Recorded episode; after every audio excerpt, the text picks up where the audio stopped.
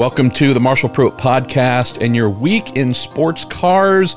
It's not a it's not a flappy gums just you and I Graham Goodwin running our mouths. This is a traditional formatted listener Q&A assembled finally combed through and presented by our dear friend listener and question presenter asker submitter Daniel Summerskill all brought to us Yeah. by Cooper Tires, the Justice Brothers, and TorontoMotorsports.com. We have a lot to get through in maybe not a crazy amount of time. So, knowing that we've held this recording for IMSA's full slate of WeatherTech Sports Car Championship, Michelin Pilot Challenge, and the mm-hmm. 39 other championships that it sanctions to be published today at Road America. We're waiting for this to get done so we can not only roll into your questions, some of them pertaining to this, but others as well. So, where shall we go, my friend, to kick off this episode? I think we, we, we've got to kick off with the schedule, haven't we? The, the, there are some big headlines in there, um, including an expansion to the predicted five endurance rounds. Half. Is, uh, Almost half Yeah, of the indeed. calendar is now Absolutely long right. races. Uh, absolutely right. Uh, the uh, beyond that, what else can we say about it? Uh, there is uh, a track that's been long part of this, this uh, the schedule that's no longer there. There is perhaps an unusual choice for what Canadian race fans are going to see from the IMSA WeatherTech Sports Car Championship, and uh, another brand new track uh, for the uh, WeatherTech uh, grid, and that is the Detroit Street Circuit. Beyond that, I mean, and having had a quick mosey through um, not just the content that is out there from DSC and from Race and everybody else, but also the reaction from the fan base. Little doubt that uh, beyond some some uh, I think happy smiling faces about one or two of the announcements we've just mentioned there, there are some questions, MP, about it has to be said uh, a number of clashes with the WEC, with a couple of other big European 24 hour races. What say you on that front before I wade in? I always love being the unpopular opinion guy. Uh, and this is actually not an opinion, it's just a fact. Uh, yeah. So, hey, there are three conflicts with the WEC, formerly known as Weckety Weck. There are three WeatherTech Sports Car Championship conflicts with Weckety Weck. WTF, Graham? Well, the answer is a pretty straightforward one. IMSA's not WEC. IMSA does not compete in WEC.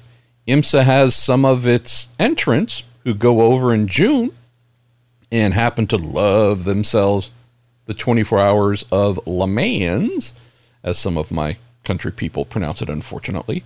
And we have an entrant or two that are full time in IMSA that are also full time in Weckety Weck. But doesn't matter what the WEC calendar happens to be, other than IMSA traditionally and its predecessor at the American Le Mans Series leaving space in June as not to trample the world's biggest and most important endurance race, that being Le Mans. But why are there three weckety weck conflicts on the IMSA calendar? Because we're talking about the difference between a domestic championship and an international one. And of course, IMSA would not intentionally say, hey, to heck with WEC, hashtag to heck with WEC, um, we're just going to schedule conflicts because it's fun. They indeed have their own domestic series to run. And if by chance there are some conflicts, it has nothing to do with IMSA or their need to run their own series that is completely independent of WEC, ELMS, Asian Le Mans Series, SRO, wherever.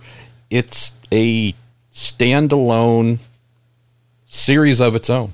So for international fans, uh, heck, even some domestic fans who love IMSA and also love trying to attend some WEC races, no doubt there will be some words that are, are filled with exclamation points and ampersands and other things, but this happens every year, at least once or twice. We've seen for sure uh, WEC place itself in some locations on the calendar I think most recent examples that come to mind, Graham, would be during COVID, where again scheduling was a little bit haphazard based on need, not so much desire. But you know, it wasn't so long ago where we were saying, "Boy, what? Why did we go here on a weekend or time that is traditionally where IMSA's Petit Le Mans is held?" Okay, well now I guess we're going to have to take some anticipated international teams and or drivers off that list because they need to go elsewhere. So it's frustrating. I get it. But it happens every year. And folks might not understand that, yes, on a global scale, WEC, certainly the bigger dog. Of course, it's an international championship. That doesn't mean IMSA just kind of lowers itself, um, you know, uh, nods its head, gets down on one knee, and asks the, the good lords of the Weckety Weck to bless where they might want to run. It's a, it's a fully sovereign series of its own, which fans see every year, and I don't know if it's ever going to make anyone happy. But as our pal Juan Montoya loves to say, it is what it is. It is what it is. Um, I like this, which is we are in a. Uh, let's use the golden era. Hashtag golden era. Uh, that comes with some cost. And the cost that comes with is that any series that takes that coin is beholden somewhat to what it is that the factory teams want. And it's very clear from the calendar for the WEC and for, for that matter, for the calendar for IMSA that there is a degree of influence involved here. Talk about Indianapolis and the uh, Roger Penske's role there. We can talk about the Detroit Street Race and obviously GM and, um, for that matter, you know, their influence there. We can talk about Interlagos and Peugeot uh, pushing hard to be in South America for the WEC. That comes with cost because what it does is it ties you in to certain time frames, and it, it doesn't take a genius to see that if what a lot of fans have been asking for is another endurance race on the IMSA calendar, that comes at some cost. In this case, uh, the cost is you've got your, your race at uh, Indianapolis now, but it does mean we're not going to go to Lime Rock. It does mean that there's been a slight reeling back of uh, the race in Canada, which will be headlined by LMP2 for the first time. Um, there's some other detail changes within that, that that show that there's clearly been a lot of shuffling of uh, priorities for this calendar MP. Um, the fact that the Rolex 24 Hours is back as a point scoring round for LMP2, for instance. The fact that we've got GTD and not GTD Pro at Long, um, Beach. at Long Beach, and we've got GTD Pro and not GTD at Detroit. So all sorts of fast moving pieces uh, been involved in pulling this together. Dig deeper and dig into some of the other races um, that are on the IMSA, IMSA uh, list of you know sanctioned series, including, for instance, you know, quite an interesting one um, on the the last of the calendars to be released this afternoon, which is a new uh, Ford Mustang Dark R chal- uh, uh challenge, and there's a an interesting. Not confirmed event there in Charlotte. Is that going to see an IMSA sanctioned uh, series on the card for a NASCAR Cup race? Possibly. All sorts coming to the fore here. All sorts of things that are challenges, all sorts of things that are opportunities. I am absolutely certain there will be a fair degree of wailing and gnashing of teeth from those that would like to do all of it. I'd like to do all of it. I can't. You know, it's been the case for an awfully long time. It's one of the reasons why I've not been able to make a number of races that I would love, to have done your side of the pond in recent years. Um, it is, I'm afraid, part of the, if you like, the ledger of responsibility that sanctioning bodies and race organisers have to those that are bringing this rapidly expanding uh, top class and, for that matter, GT racing uh, to the international and, con- in, the case of IMSA, the continental uh, racetracks and I think it's just going to be something we're going to have to get used to. You know, we, you know, for months and months, MP, we talked about the impact of a rapidly growing um, Formula One calendar. We're now at the stage with the Formula One calendar where it's so uh, massive that you might just as well forget it. You know, you're not going to be able to avoid it. You've just got to deal with it. It doesn't matter um, if you're going to have a race on that weekend. It's almost it's every other weekend all year it, long. That's the point. That's the point. And here's the thing: with international sports car racing, with the expansion of the the number of races we're seeing in every country, in just about every continent where we are racing, it's a near impossibility to avoid some of those clashes. Are there more than we possibly expected? Yeah, I think there are. It's a straight answer. Uh, it's going to be interesting to hear what IMSA President John Doonan will say beyond your perfectly expressed point, which is, I'm afraid you've got to look after your own family first here. And if this is what the partners for IMSA are saying that they want and they need, and this is where the available uh, slots in the diary are, you're sort of pushed into um, that that time slot, aren't you? Repeatedly, and once you've selected one, there's then a knock-on effect in terms of the way the logistics work for the next. Like the you old know, Rodney Dangerfield joke, you got to look out for number one, so you don't step in number two. But yes. yeah, I'll uh, let me cover off a couple more schedule thing, IMSA schedule, WeatherTech sure. Championship schedule things here, Graham, before we uh, motor on to the questions that came in. And one's just a, a little bit of a historical context thing. This ain't the first time we have had clashes between old IMSA, Grand Am, American Le Mans Series, USRRC, or modern IMSA, and international sports car events.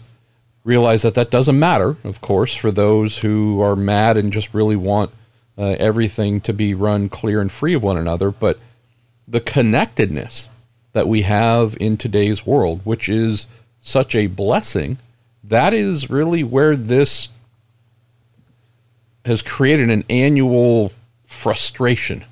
Wind the clock back 20 years, whatever, however many years, where you weren't going on to YouTube or just whatever championship site and finding a full streaming solution or an app on your phone where, again, you can be watching VLN, DTM, Asian Le Mans Series, uh, Australian Supercars, IMSA, and WEC all in the same weekend, you know, Creventic, whatever else.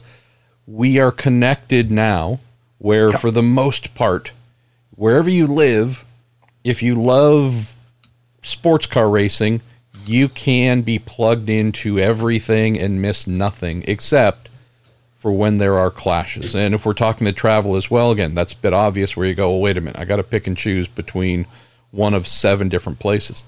Just saying, for those who are maybe not old enough to recall, these clashes were have always been a thing. The difference being is in 1996 when the calendars came out, no one got mad because there was no expectation for missing the whatever race and wherever because yeah. it just was not viable to stay connected to more than whatever your local, regional, or favorite international championship uh, happened to be. But, anyways, we live in an amazing time where indeed folks can stay connected to everything. So when you have calendars that twist and convolute that capability, uh, totally understand why it makes some folks very frustrated. Let me just touch back quickly on this IMSA calendar for next year, Graham, in the, the top category. We're losing one of the two GT only weekends you mentioned. Yep. The loss of Lime Rock actually not related to Indianapolis. It's related to Detroit coming back onto the schedule after a one year hiatus. This year, not going to Detroit.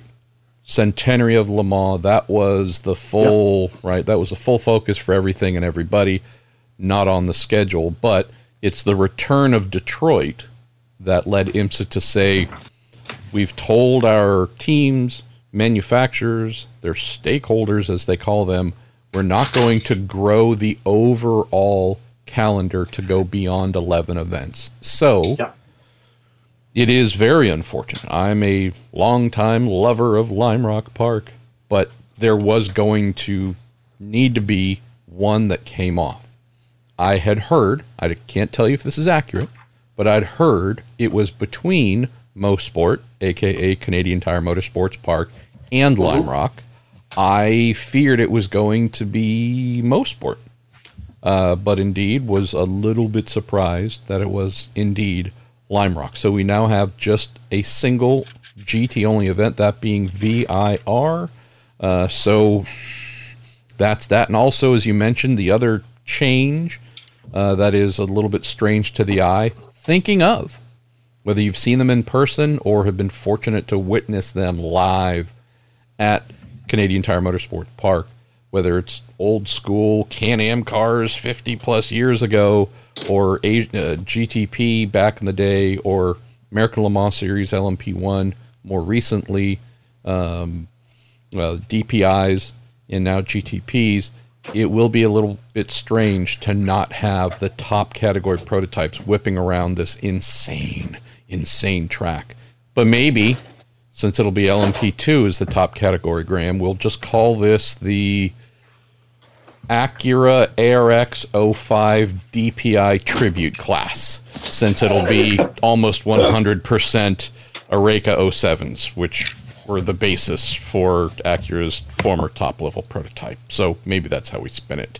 And there there'll be at least one Nissan Onroak DPI tribute chassis there too with uh, a Ligier. so uh, that that's how we'll spin it, or maybe not. But uh, anything else jump out from the calendar, brother, or uh, shall we motor into questions here for the next little bit? I think we're going to get plenty of questions on that calendar for next week, so I think we motor on. Um, I will tell you, I've been joined by the podcast Husky, and that may or may not be something to do with the fact that someone's just delivered. Someone truly has just delivered my dinner to me in the uh, the office here where I record. Mate, it's nine fifteen your time. You're just eating dinner. Yeah, yeah, we took the dog for a walk. I feel bad. And when you say no, no, no, no. the the podcast official Husky, um, yes. I always just Oscar receive Husky. that as a as a fat joke but uh, I can't argue, so I got to be no, less he's, husky. He's, he's, very, very interested in the contents of the tray that's just been laid on the desk. There oh. Um, let's let's kick it off with um, question that's quite nice to get back to some questions, isn't it? And there's it some, I say as well, by the way, there's some new names here as well, which I love to see. Brian Delwood uh, says, um, no question. Oh, right. Okay. Want to say appreciate making sports cars. Thanks to you. I started to understand sports car racing. Enjoy watching races on Peacock don't understand things as well as my normal IndyCar. You've helped uh, to make a fan of another form of racing, another form of racing. Good job. I'll just say this. Aww. I'm really glad you said. Thanks very much, first, Brian. But there is an important point here, which is if you are listening to this, and I hope we can help to unlock some of the, the craziness that is sports car racing, there are no dumb questions. Okay. Please, if there's something that, that you want to know, just ask. Do tell us if you're a new addition to the growing fan base and promise you we'll be gentle with you. But please do ask. That is part of what this is about. Yes, it's to entertain everybody. Yes, it's to spread a little bit of um, news and gossip around the wacky world of sports car racing. But there's a there's a uh, a thing that is often said about the BBC, which which gets a lot of ribbing now, but actually still quite like, which is the mission to explain. And I like that phrase. Mm. Uh, I like the phrase because I like what it means, which is I like to be asked questions. I particularly like to be asked questions that I know the answer to. So, Brian, you're more than welcome. Please stay with us and please do ask questions as they occur to you. And if you're out there and thinking, yeah, I wish I'd asked this, please do. Keep an eye out on uh, the two social media we reach out to, on which are the uh, social media previously known as Twitter um, and Facebook on the Marshall Pruett podcast page there. And normally it will be on my uh, Twitter uh, account uh, at DSC Editor, uh, where we put the call for questions out and reach out, and we'll do what we can to uh, get that one uh, into the collecting pot. Road America is the first schedule, the first um, subject that Daniel Summerskill has picked out for us. Craig Could I throw in one item for Brian, though? Of course. Uh, Brian's been sending in some questions recently to uh, our Week in IndyCar uh, listener right. Q and A show, and yes, uh, I don't remember whether I heard this from a comedian or if someone said it to me after I posed a question, but I am in total agreement. There's no such thing as a stupid question. Only stupid people who ask questions. So I think that was probably said straight to me uh, based on a question I asked at one point in time. So that always comes to mind when someone says there's no such thing as a dumb question or a stupid question. I'm like, Yeah, I was given a sage piece of advice, and I think it was in reference to me being a total idiot uh, with the question I asked. So, uh, look, folks suffer my questions all day, every We'll- day. So We, we, can, so, so don't suffer. we should suffer that. We should suffer theirs. We look forward to yours. So please send those through. But yes, Mr. Summerskill, what does Uh, he, he have says- for us? Well, he's, uh, he's a, a few here on Road America. Um, Corey at GTP Enjoyer. How do you think the Monza experience will help Proton at Road America, MP? Uh, I think operationally they will be in a good place. Don't recall if they were able to test at the repaved circuit, uh, De La Road America. I don't think they did, but I could be wrong. Don't, I don't think they did. um, try and keep this a little bit short, but we have a scenario where Porsche has been the most active in this first season of the GTP slash LMDH formula to invite customers into their family, um, which is great. Sold cars, so we have more than just pure factory entries. And I know referencing uh, their run at Monza and WEC, but I'll just stick here, Graham, to IMSA. So far, we have had nothing but factory entries in this season's GTP calendar until Monterey uh, in May, when our pals of the JDC Miller Motorsports team were able to roll out their yellow Porsche 963. And so we got through the first, whatever it was, three, four races uh, of strict factory participation, welcomed the very first customer GTP car with that yellow 963, and now uh, we're welcoming Proton in on the IMSA side with their uh, WeatherTech liveried 963. The one thing that has stood out, this isn't meant to be just criticism for the sake of criticism, it's just stating what I understand and have understood for a while to be true. We shouldn't view this as, hey, you bought a car from the factory and you're involved in the customer support program. The books are totally open to you for what the factory is doing with their cars. That is something that has been fairly common in in a variety of forms of racing. That hasn't been the case as I understand it, Graham. And so, oh, or Daniel as well. So, from an operational standpoint, great for Proton to get out. Again, we know them as a GT team, but that doesn't matter, right? I mean, uh, if you are a quality administrator of endurance racing events in GT cars, you can do the same in prototypes and vice versa. Learning curves, but the team quality is what makes the potential for high performance in any, any of the classes possible. So they will have gotten through some really good learning curve stuff and operational stuff. Rules are often different between prototypes and GTs throughout the world um, in how what you can do and when you can do it, etc. Would have been very good for them, but I would not say that running the car at Monza would place them in any advantageous scenario. Looking at how the first practice session went down today, uh, of the 10 entries in the class, they are right where you would expect them to be 10th and last. Uh, 2.6 seconds off of the GTP leading Cadillac, that 01 driven by my French fry, Sebastien Bourdais, and good old Renger van der Zande. Um, 2.6 seconds off on a track that there's certainly some handling sections, Graham, but a lot of it's big blasts down long straightaways. So that's a decent gap to overcome. Like that's a really significant gap. But give them time, they will get better. If you look at the JDC team, now granted they're Midwest based, Savage, Minnesota, I believe, but Road America is a track they know extremely well. Um, they, with more miles on their car, more understanding now, whatever it is, three, four races, uh, they're positioned what fifth, sixth, seventh, seventh in class, uh, 1.5 seconds to Bourdais. So these are the things that I look at where you go, the Porsche factory team, Porsche Penske Motorsports, is not saying, come on by. Everything that is ours is yours. It's not the case from a setup standpoint. But team with a couple of races under their belts here is now one and a half seconds off the class leading car, that being a Cadillac. And here's another little point of interest, Graham. There are four, four Porsche 963s entered in this weekend's IMSA race at Road America. That JDC Miller Motorsports was fastest of all four in this opening session. All four yep. Porsches happen to be the slowest, uh, but the JDC Miller entry is ahead of both factory Porsches. Um, and so, just adding a little bit of caveatage here. Uh, yes, our friends at Proton, slowest, 2.6 seconds off of Bourdais and Renger in P1. Where are they in relation to the next fastest Porsche, that being Porsche Penske Motorsports? They're only a little over three tenths off, right? Uh, factory Porsches are 1.8 and 2.1 seconds off of Cadillac. So, again, it's right where they should be.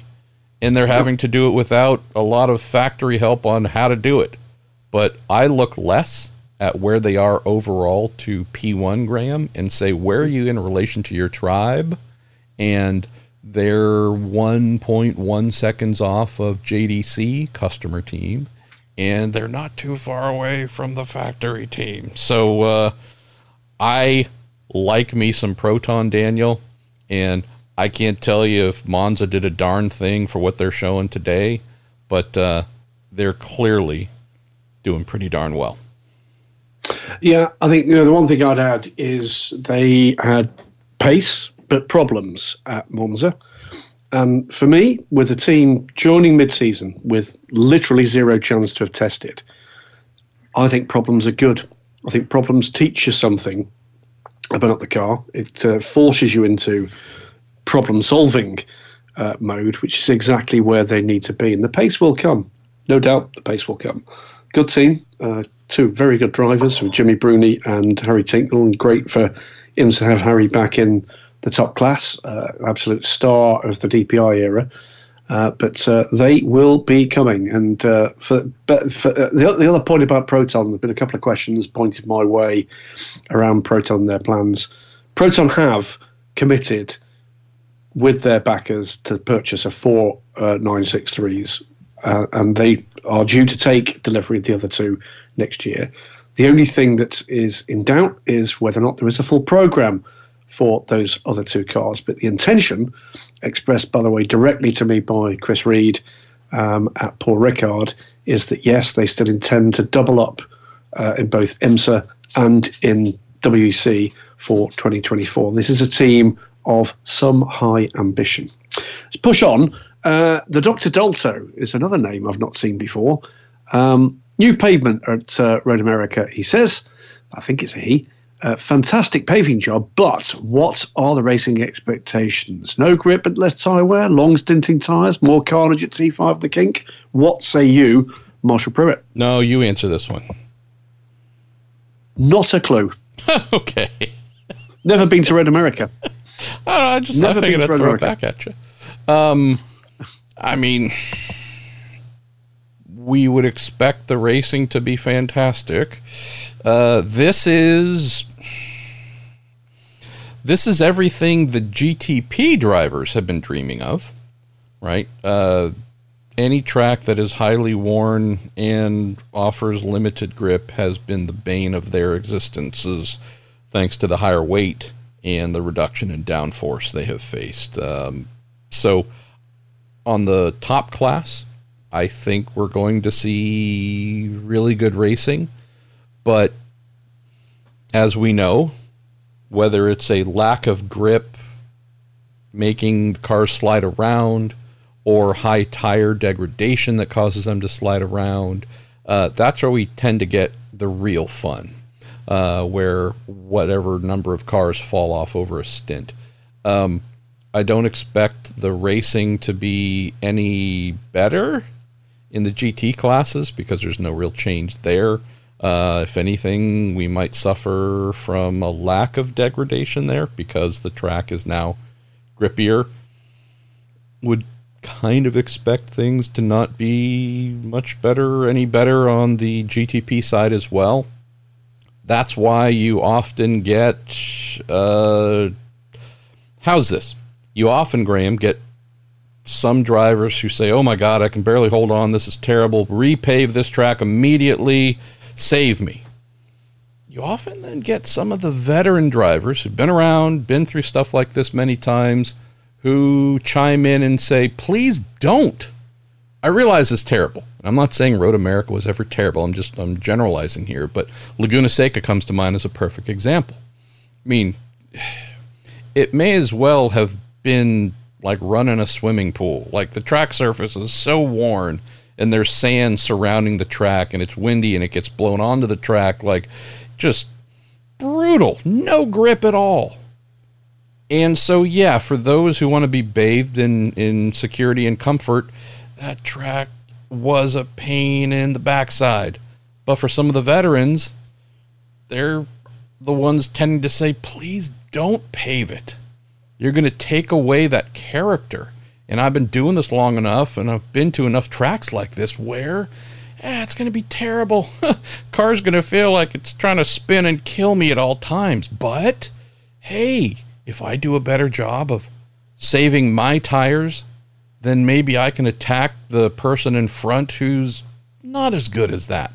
Don't repave because then you equalize things too much and the opportunity for mistakes, whether it's the, the driver you're chasing wears out the tires from pushing them too hard, or the setup's off and the thing's scrubbing and grinding and terrible, or they lock up the brakes uh, too many times and, and flat spot the tire. Like, just lock up in general. Hey, don't do things that would take away all of these great misfortune opportunities for us to capitalize on and uh, go forward. And that's where something like this repave at Road America and now Laguna Seca as well comes to mind, where you go, hey, speeds are way up. Indy cars are like three or four seconds faster when they were there. I haven't looked at what last year's pole and DPI was, but we can expect GTP is going to be way faster. Every every class should be way faster. But again, it's just a case of like, okay, got it.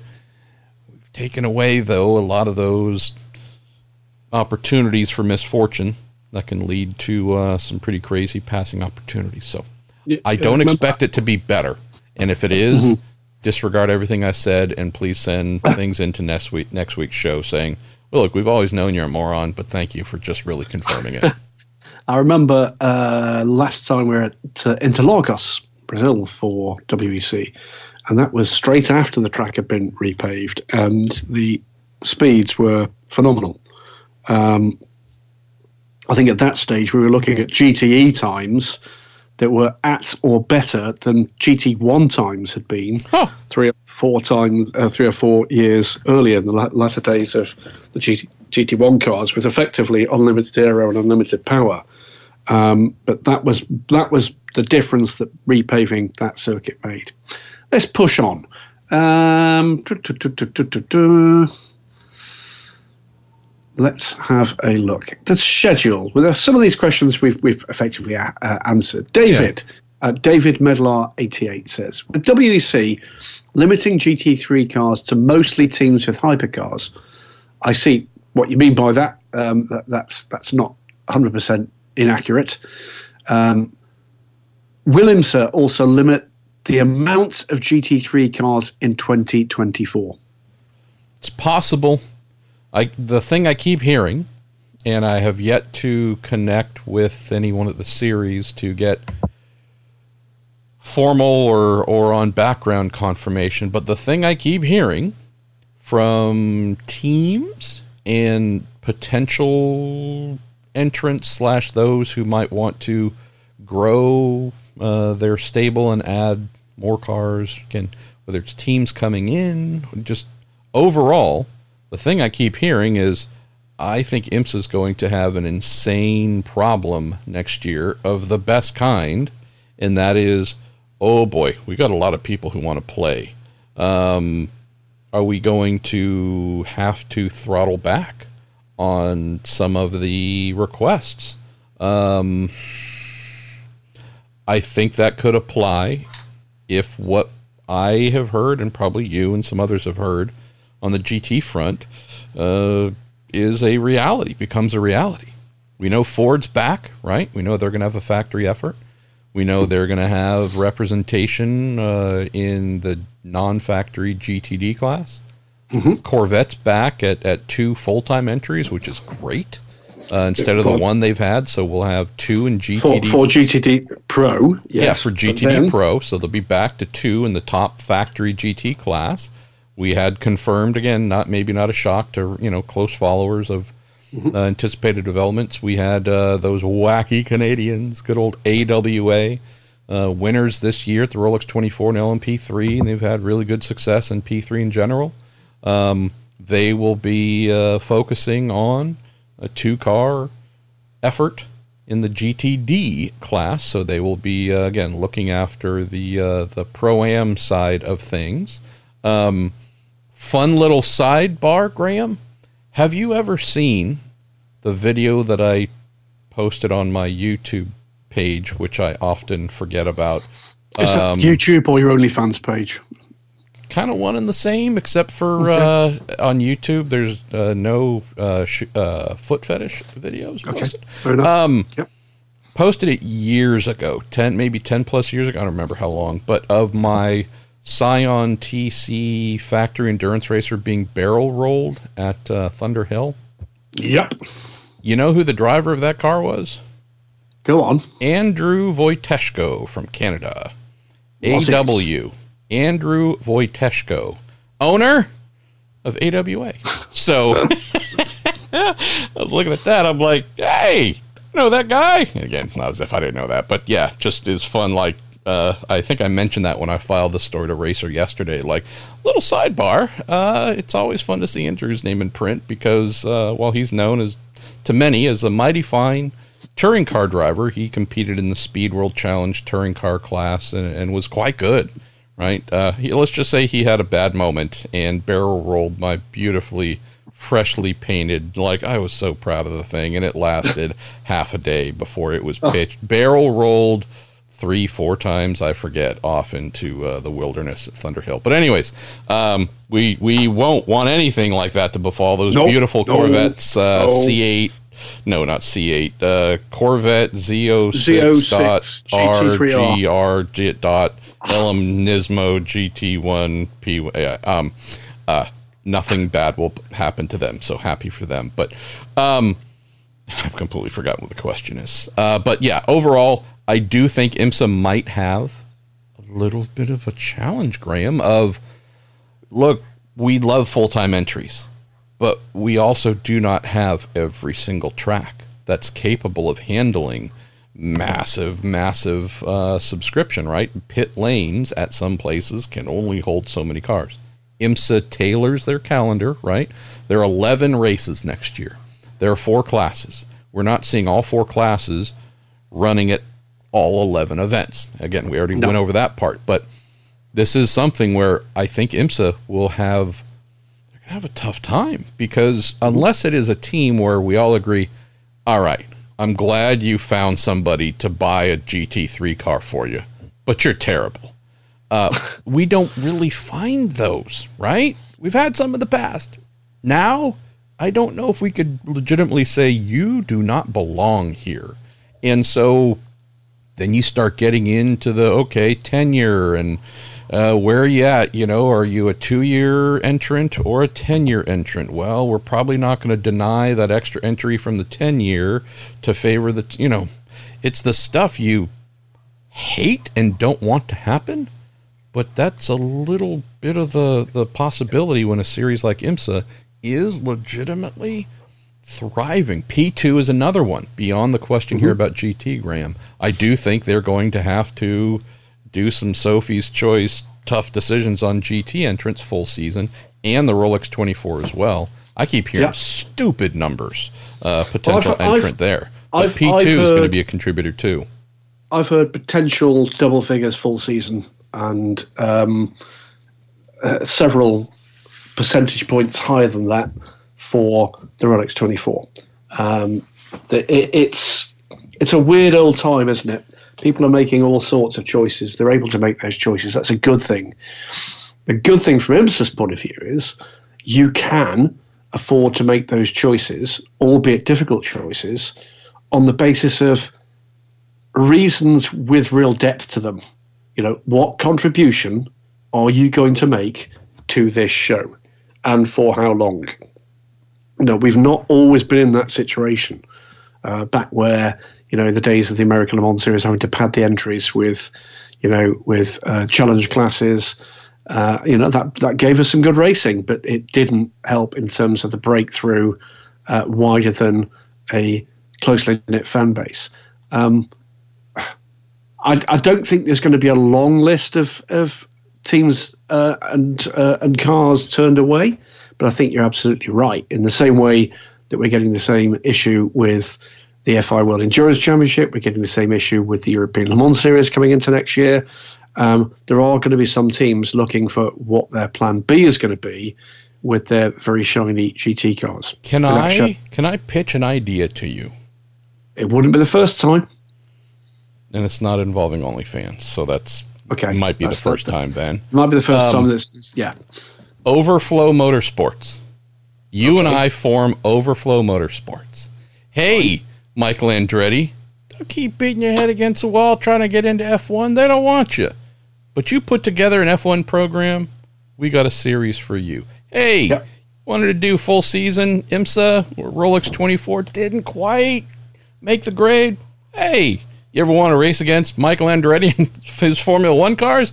Ah, bring your uh, P2 car or your uh, GTD car. Let's go. Hey, WRC didn't quite let you. Hey, you want to race in Formula? Let's make a true Overflow Motorsports Championship. Run what you brung.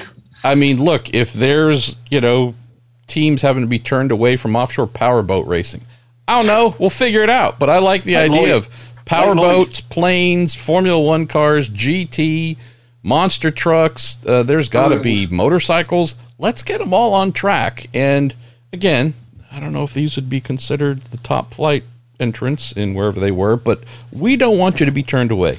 Overflow Motorsports, sanctioned by uh, the the Greater Miggins Motorsports uh, empire, uh, headed by uh, Graham Goodwin and Marshall Pruett. There you go. And uh, just so we want to make it clear here, for legal reasons, that was not Marshall Pruett saying that uh, Michael Andretti runs anything other than a world class operation. Yes. Because I could hear that black van pulling up outside your door now. Sorry. Yeah. Oops. Yeah, that wasn't me. That was our cat Rocky. No, no, no, Rocky, come on, man. What are you doing? Uh, yeah. All right. Uh, where should we go next, Graham? Let's have a quick look. Uh, running through a couple of bits. Alfa Romeo. Ethan Killian and Mark Elkins have both spotted that uh, Alfa have uh, not announced, but have uh, effectively released through the Italian press, which is just as effective in Italy as putting out a press release, uh, that they will brand Ferrari F1 engines on the Haas next year. So I'm just taking all of the Alfa Romeo contacts out of my contact book, and they are now dead. They're now dead to me. There you go. What can you tell us? I should have read that one to you because you had us on the trail of this last week a little bit. We were um, uh, getting ready for uh, our Alfa Romeo uh, hypercar, and it, no, it, it looked like it was a straight choice between a WEC hypercar program and F1, and the um, I guess where you're misled by the official statements from Alfa Romeo was um, Giuseppe Imparato saying we we won't commit to a program unless we know that we can win. yeah, uh, so they're going with Haas and a rebranded Ferrari engine. Good luck with that. Um, we'll keep a kind of weather eye on progress with that one, but it does seem as if we can scratch that um, organisation from my current list of five, now four, uh, factories that uh, are in some at some level committing to committed to evaluating, examining the possibilities of hypercar and GTP. So Alfa, bye bye. Oh well, we we we loved having you here, even though Yes. you weren't. Uh, and the concept of you being here was so fantastic. Graham Yeah. went out and got himself an Alfa Hypercar tramp stamp tattoo. Um, So he's now regretting that decision. But uh, Yeah. wait till we get photos of it. Uh, yeah, I'm not going to tell you where it is, but I can tell you it was extremely painful. Is it right Um, next to your iHeart S365 tattoo, or uh, was it, uh, or did it cover that one up? I never know. I never know Uh, with it- you. All uh, those yeah, you- tattoos. Let's let's not go there, which is exactly exactly what I say to people who suggest uh, S365. Uh, GT3, Daniel Summerskill, never heard of it. Let me read this to you, okay? Go, go. You've been you've been shouldering the load flappy here. Uh, good old Danielle at LMD Husky, twenty twenty three. I wonder is he going to change that? Get a new one for twenty twenty four. Anyways, does Porsche announcing Manthey as their team to run the Porsche LM GT3 program go against the spiritgram of what this new class is meant to be? It says GTE Pro went away because manufacturers didn't want factory GT teams. Yet, dot dot dot, Manthey is a de facto factory Porsche team? Question mark. I mean, they're pretty strong, long-standing links. But how does this land with you? When you saw when you saw Manthey confirmed, did you say, "Hmm," or uh, could this fit the non-factory model? Well, I mean, first things first, it was not ultimately a surprise. Uh, things have moved pretty rapidly since Le Mans. Le Mans, we were being told it looked like it was going to be two times one. This came in the wake of, of course, Proton confirming their link with Ford, the new Mustang. Um, that led to a bit of a flurry of interest from teams that are already in the ACO family, including at least one team that are currently in the IMSA family. Um, and the expectation at that stage was that the prime prospect was two times one team, including at least one that is currently racing in uh, ACO rules racing. That has not come to be. Uh, that was communicated to me some weeks ago um, as a prospect, and significantly more recently as a near definite, and then very much more recently as an absolute definite, just a couple of days before the announcement came. Um, I think it's a huge shame for teams that have been loyal to the brand in this form of racing. I'm not sure what sort of message that sends to customers for one of the absolutely predominant brands in international endurance racing that once this opportunity has come up with GT3, uh, that effectively it's taken in house. Um, it's not quite a factory team. It is controlled, of course, by Porsche. Um, it is in more recent times, with the exception of their efforts at the Nürburgring, um, a high-level customer racing uh, effort. Uh, were part of the uh, the shortlist to run the WEC uh, hypercar program and did not get that contract. Uh, lost out to uh, to Penske. I can tell you, by the way, didn't come second either. Um, so those with a vested interest, you would expect to be um, upset, uh, somewhat bewildered, uh, a bit disillusioned by it. I'm not hearing that any of them, by the way, are going to stop racing. The, whether or not they race on with a Porsche, I think is very much open to question now. Uh, but that's the good part of it. Will they manage to find their way into the WEC? That at this stage looks highly unlikely. Uh, so I'm the sportsman in me is disappointed by the decision. Uh, the pragmatist in me understands why. And I think what this exposes MP is just how tough it is going to be for teams outside of hypercar and outside of the LMP2 class of the LMS to find a way to go to the 24 hours of Le Mans, which a number of teams and drivers have done almost as of right because of their commitment for actually many a year. It's it's not dramatically different, by the way, from the enigma that's been found uh, found its way through to another story that that we broke uh, a few weeks ago, which is Lexus and the FIWEC, and you know we we knew the team uh, that was linked in with this had not had had not been able to get any kind of comment out of the uh, team principal uh, after much trying. Uh, our friends at Endurance Info in France finally did take the covers off the fact that it was Akkodis ASP. We confirmed that that is exactly the team that we'd heard uh, back as as long ago as late in June that were likely to be uh, the nominee um, for a, effectively a bridging program with the current car, the RCF GT3. Um, but that is a team that has been firmly wedded for many years, MP, to a different brand, to Mercedes AMG. Does that indicate that Mercedes AMG are struggling uh, for confirmation of a commitment from WEC? They will be able to nominate a customer team or two customer teams with one car apiece? Yes, it most certainly does.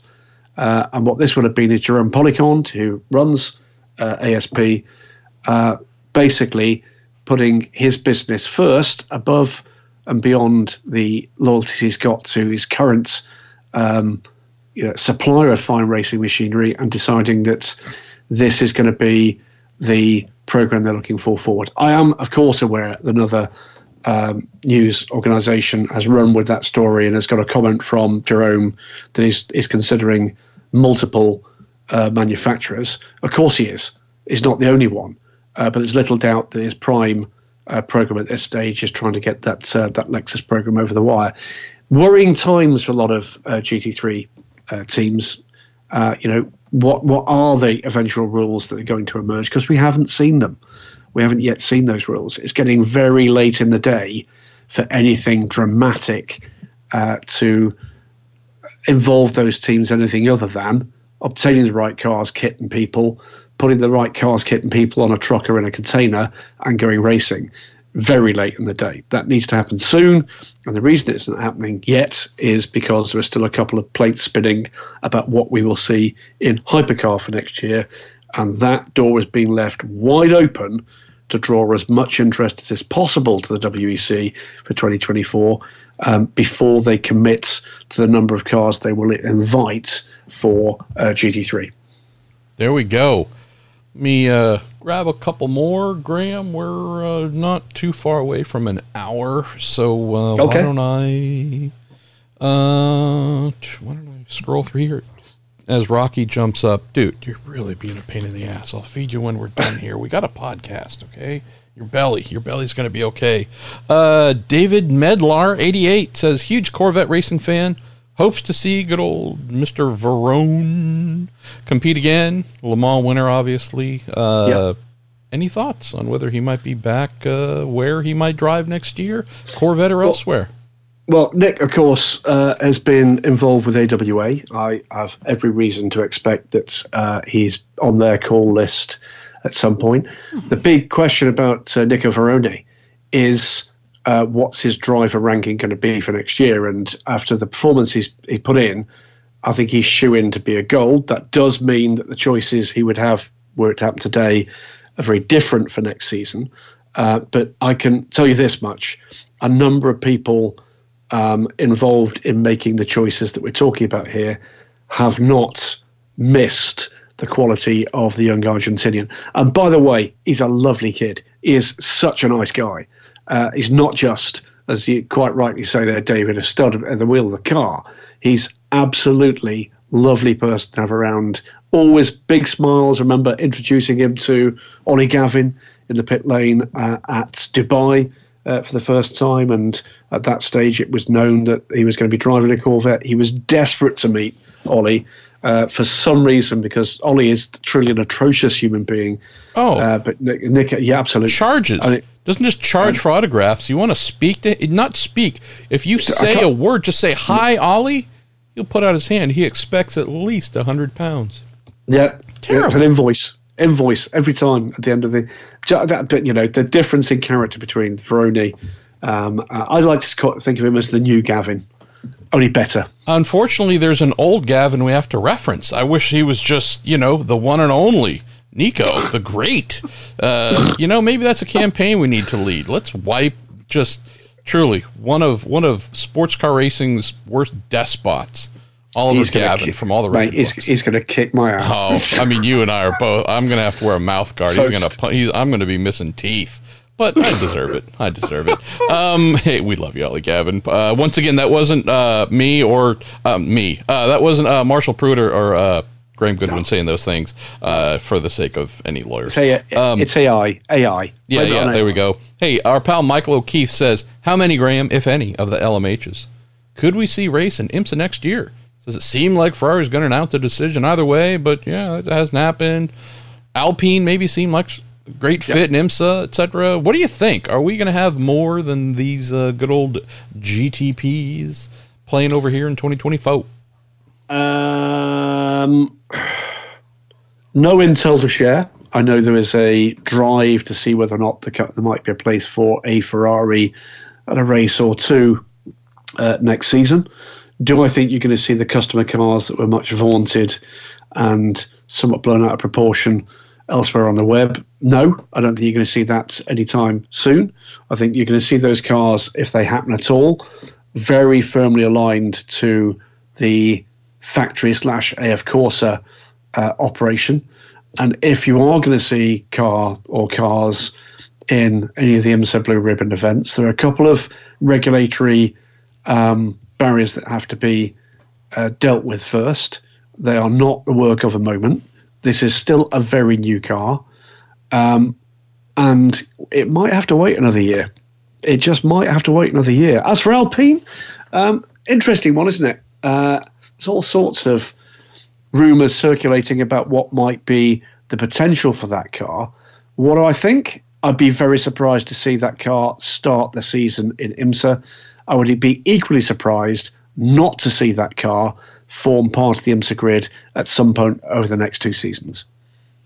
There we go.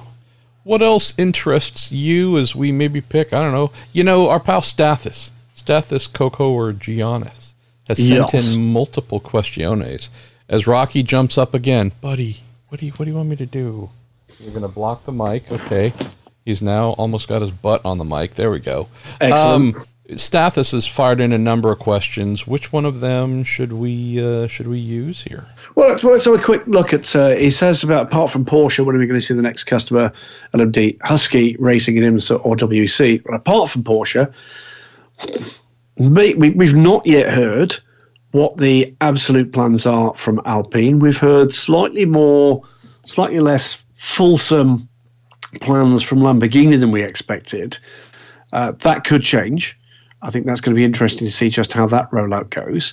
I think we've got more of an expectation that Cadillac likely for maybe 2025.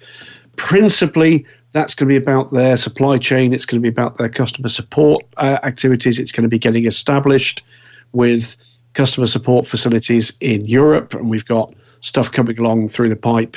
Um, we can tell you about that in due course. I mean, there's Uh, over here. There is a question, and I don't like. I hate that it is a question, and it remains unanswered.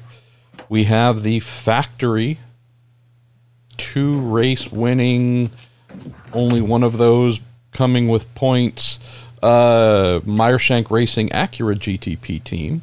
There are absolute questions as to whether they will remain a factory team, be it with their current manufacturer or another. Right? We've heard them Yeah. rumored aplenty as if Alpine were to run an IMSA, who might they go with? We've heard uh, Meyershank Racing mentioned. I've heard them mentioned more than any other Yeah.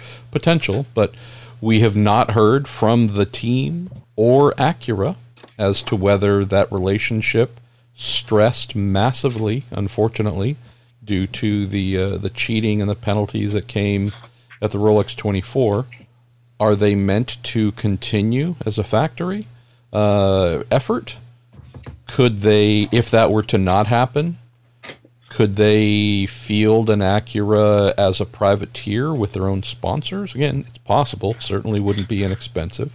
Uh, or might they join the ranks of true independents and buy a Porsche or, again, another brand, but basically just be running it as uh, who they were on occasion back in the day, as just a, a high caliber privateer team uh, who delivered results, Graham, that were worthy of factory consideration, and now they've been obviously reigning champions in uh, in IMSA's top prototype class on behalf of Acura. But that's another one we have to think about. Are they going to well, be well, a factory? Are they going to be an independent? And what brand? Absolutely, and you know, as actually said, aside from Porsche, let's just make clear what the current position is with Porsche and privateers. Four cars released for the current season. They are, as of Fuji, all going to be on track. That is a car apiece for Proton in WEC and in IMSA, a car for Hertz Team Jota in WEC, and JDC Miller's car in IMSA.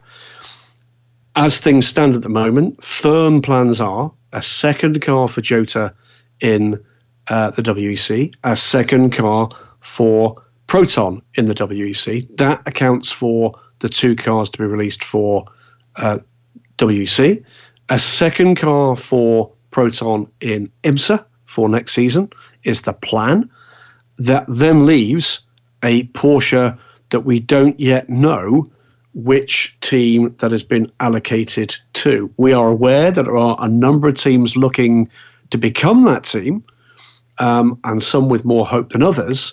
But you're absolutely right. One of the pieces of this jigsaw that has not yet been finally kind of banged into place is what is going to happen at the end of the season with Meyershank Racing. Where else should we go, brother? Why don't we take one or two more and uh, then say farewell to the episode? Uh, let's have a quick look. A Couple of questions here. 155 at 155 underscore E. I'm hoping that's another Alfa thing, but if it is, you're dead to me. Um, asks, he says, uh, Hi there, hope you're having a wonderful day. I am actually. Uh, really curious, has been any sort of movement concerning Andretti's desire to bring the AR6, ARX6 to Le Mans? I'd also love to know the, how the project, the Aston Martin Valkyrie Hypercar revival is going. That's uh, added to by Sean Crockett. It says, not heard anything recently about the Valkyrie. Is anything known if this is still an ongoing LMH project or has the trail gone cold? Let me answer that one first.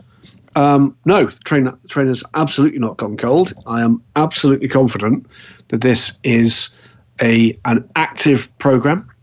Um, I've spoken to previous sources, new sources. Um, everything leads me to believe that uh, we are not at the stage yet where they're ready to announce.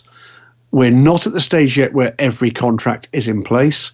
We are at the stage where actual work is going on on aspects of this program. It is a program, okay? So Aston Martin of the, I think I mentioned it was five manufacturers, are one of two that I am confident we will ultimately see a program for. Uh, as for uh, Michael Andretti and the aspirations for uh, what would have to be a Honda badged RX06 for Le Mans, that would have to come with a WC program. There is no sign at the moment that that is in the offing for 2024. I have to keep reminding myself what year it is. But I'd be personally surprised, MP, with the level of ambition that uh, exists at Andretti Autosports if there wasn't an active consideration of how quickly this can be delivered. Clearly, for the moment, in sports car terms, their main priority is ramping up to a second car in IMSA in 2024. But beyond that, that ambition is at such a level they won't want to be away from Le Mans very much longer. Would say there's a sensitivity to acknowledge specifically on the Andretti side, not on the Taylor side, but on the Andretti side.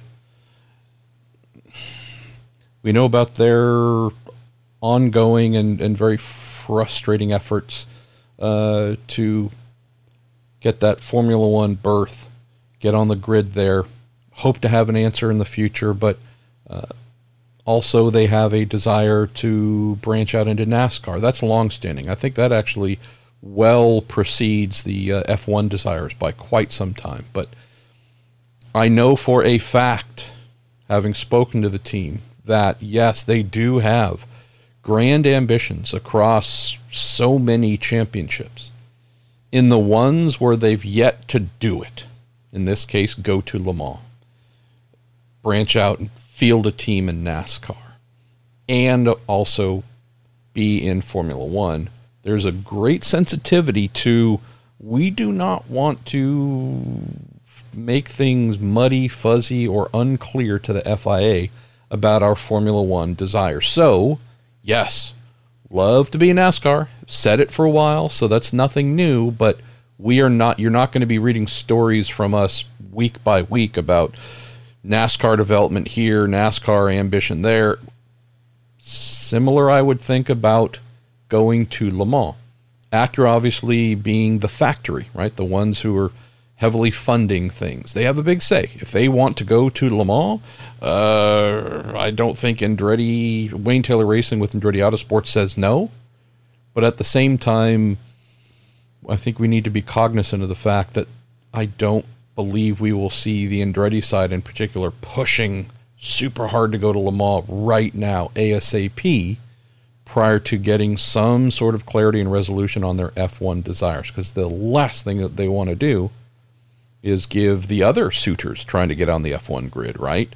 Uh, ammunition to say, well, look, they want to be everywhere. Does it really, you know, are they truly focused on this? Are they they just trying to carpet bomb every motor racing series in the world? So just keep that in mind. If Acura says we're going next year, we'll see them on the grid. But if it's up to the team to make it happen, I think we might have to uh, wait for F1 resolution before we see any other major international or even domestic series expansion. Uh, I think that's perfectly expressed, uh, beautifully so. In fact, um, what can, what can you what can you see that uh, takes your fancy here? It's a quick one here, by the way, from Tom Bacon about Nick de Vries, seemingly a free agent after, frankly, his appalling treatment by uh, the dark forces at Formula One.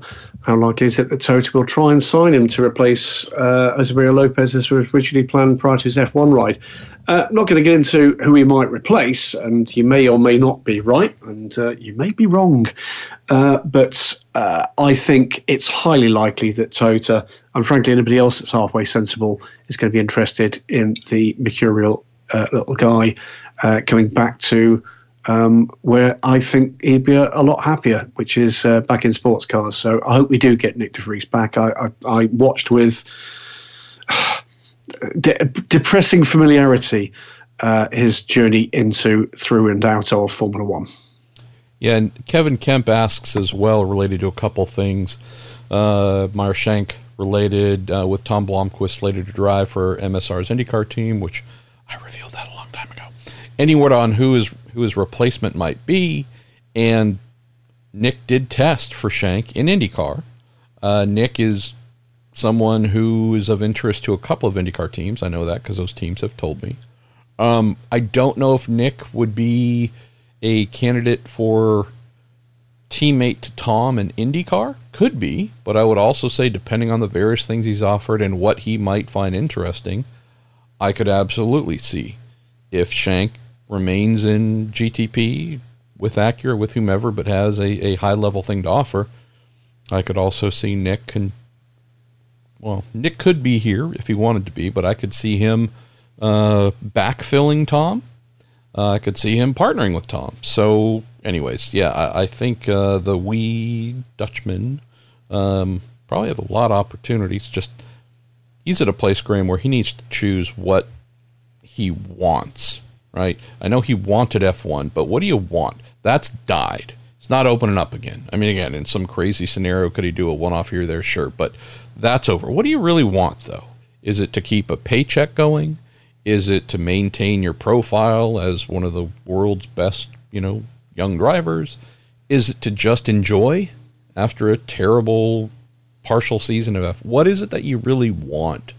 And I think once he determines that, all the things you've discussed, be it Weckety Weck, Toyota, IMSA with whomever, IndyCar with whomever, Formula E if he wants to go back there. I hope he doesn't, but I think the kid's going to have a lot of uh, a lot of great options. Why don't we go with one final question? And thanks to uh, uh, Matthew Sturdivant, Gustavo Bomba, and a bunch of other pals who've sent in stuff. Graham, I'll throw this one to you.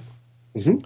Our pal Stephen Gate, you're going to close this episode. Stephen says the Toyota GR H2 HB and hydrogen, which was mm-hmm. revealed at Le Mans, had a much reduced cockpit width. Says, I know it's only a concept, but I'm guessing the narrower cockpit is more for hydrogen storage. Does this mean the regulations will change? for narrow cockpits on hydrogen cars? Or will this all get this privilege? What do we think? So is it so uh, they can? I don't know. Uh, why is it narrower, Graham? It's well, it's it's a very interesting question to which at the moment no one's giving very many answers about is that a concept because it's a concept looks great? Is it a concept because that's broadly speaking what the uh, the direction the rule set is going? We we don't have that level of confidence in um, in the direction of that rule set yet, but that will have to come and come quite quickly. Um, my guess would be that uh, it's a concept and it looks like that because it looks more attractive like that, and they don't have to build a car to the regulations yet. It's a bit like you know you see these um, fabulous beasts that are the so-called Gran, Gran Turismo, um, you know, concept cars. They're not being built to be anything other than something to grab attention, to attract the lens, to attract column inches, and I suspect we're not going to see a dramatic change in the regulations to accommodate it in the way that you're implying, Stephen. It's a very interesting point. Uh, in terms of hydrogen storage, what have we seen previously? Well, with the H24 car has been plodding through its development process, uh, one of the key partners to that is the manufacturer. I'm trying to remember uh, the name of it now. It's a French organisation, but basically woven carbon fibre tanks, and they do indeed uh, sit uh, in the side pods of the car. Um, you're going to need some significant storage capacity in those cars because the the challenges for hydrogen fueled, uh, hydrogen filled rather, uh, race cars are going to be about cooling, it's going to be about the weight, it's going to be about the range, and it's going to be about the performance. There is a lot on the to do list if you're going to get to where Pierre, Pierre Fillon wants these cars to be, which is truly able to contest for the overall win at the Le Mans 24 Hours. Uh, the gap in technology at the moment is pretty darn wide.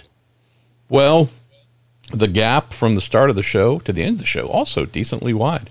Graham Goodwin, ah. as you do so expertly with each episode, please take us home.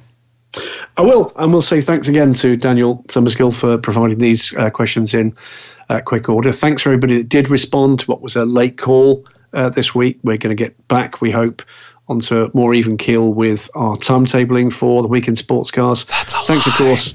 Yeah, it's a lie. Yeah. Um, we're going to get, uh, I hope, a bit more time to do some more thinking about these things. And uh, we will, of course, after thanking the uh, Justice Brothers, Cooper Tires, and Toronto TorontoMotorsport.com. I did those in an unconventional order. If that's offended anybody, I apologise. See, I'm becoming all Canadian. Um, thanks sorry. to you, MP. Sorry, sorry. Sorry. That's oh, where two O's sorry. In, in Canadian, that's, sorry is two O's. Sorry. That's, uh, that's where I live. Sorry. Um, but thanks to you, MP. Uh, what's been a busy old time for you as well. Uh, I'm glad to be very much on the mend after uh, two or three more tough weeks in terms of having to press the, the mute button this this microphone too much while I cough. Uh, that appears to be very much in the past. This has been the Week in Sports Cars. Uh, it is, of course, part of the Marshall Pruett podcast. Uh, keep an eye, by the way, for some new and excellent co- uh, content from MP on his YouTube page. If you've not seen that, you're missing a couple of treats. Um, we will be back with you next week.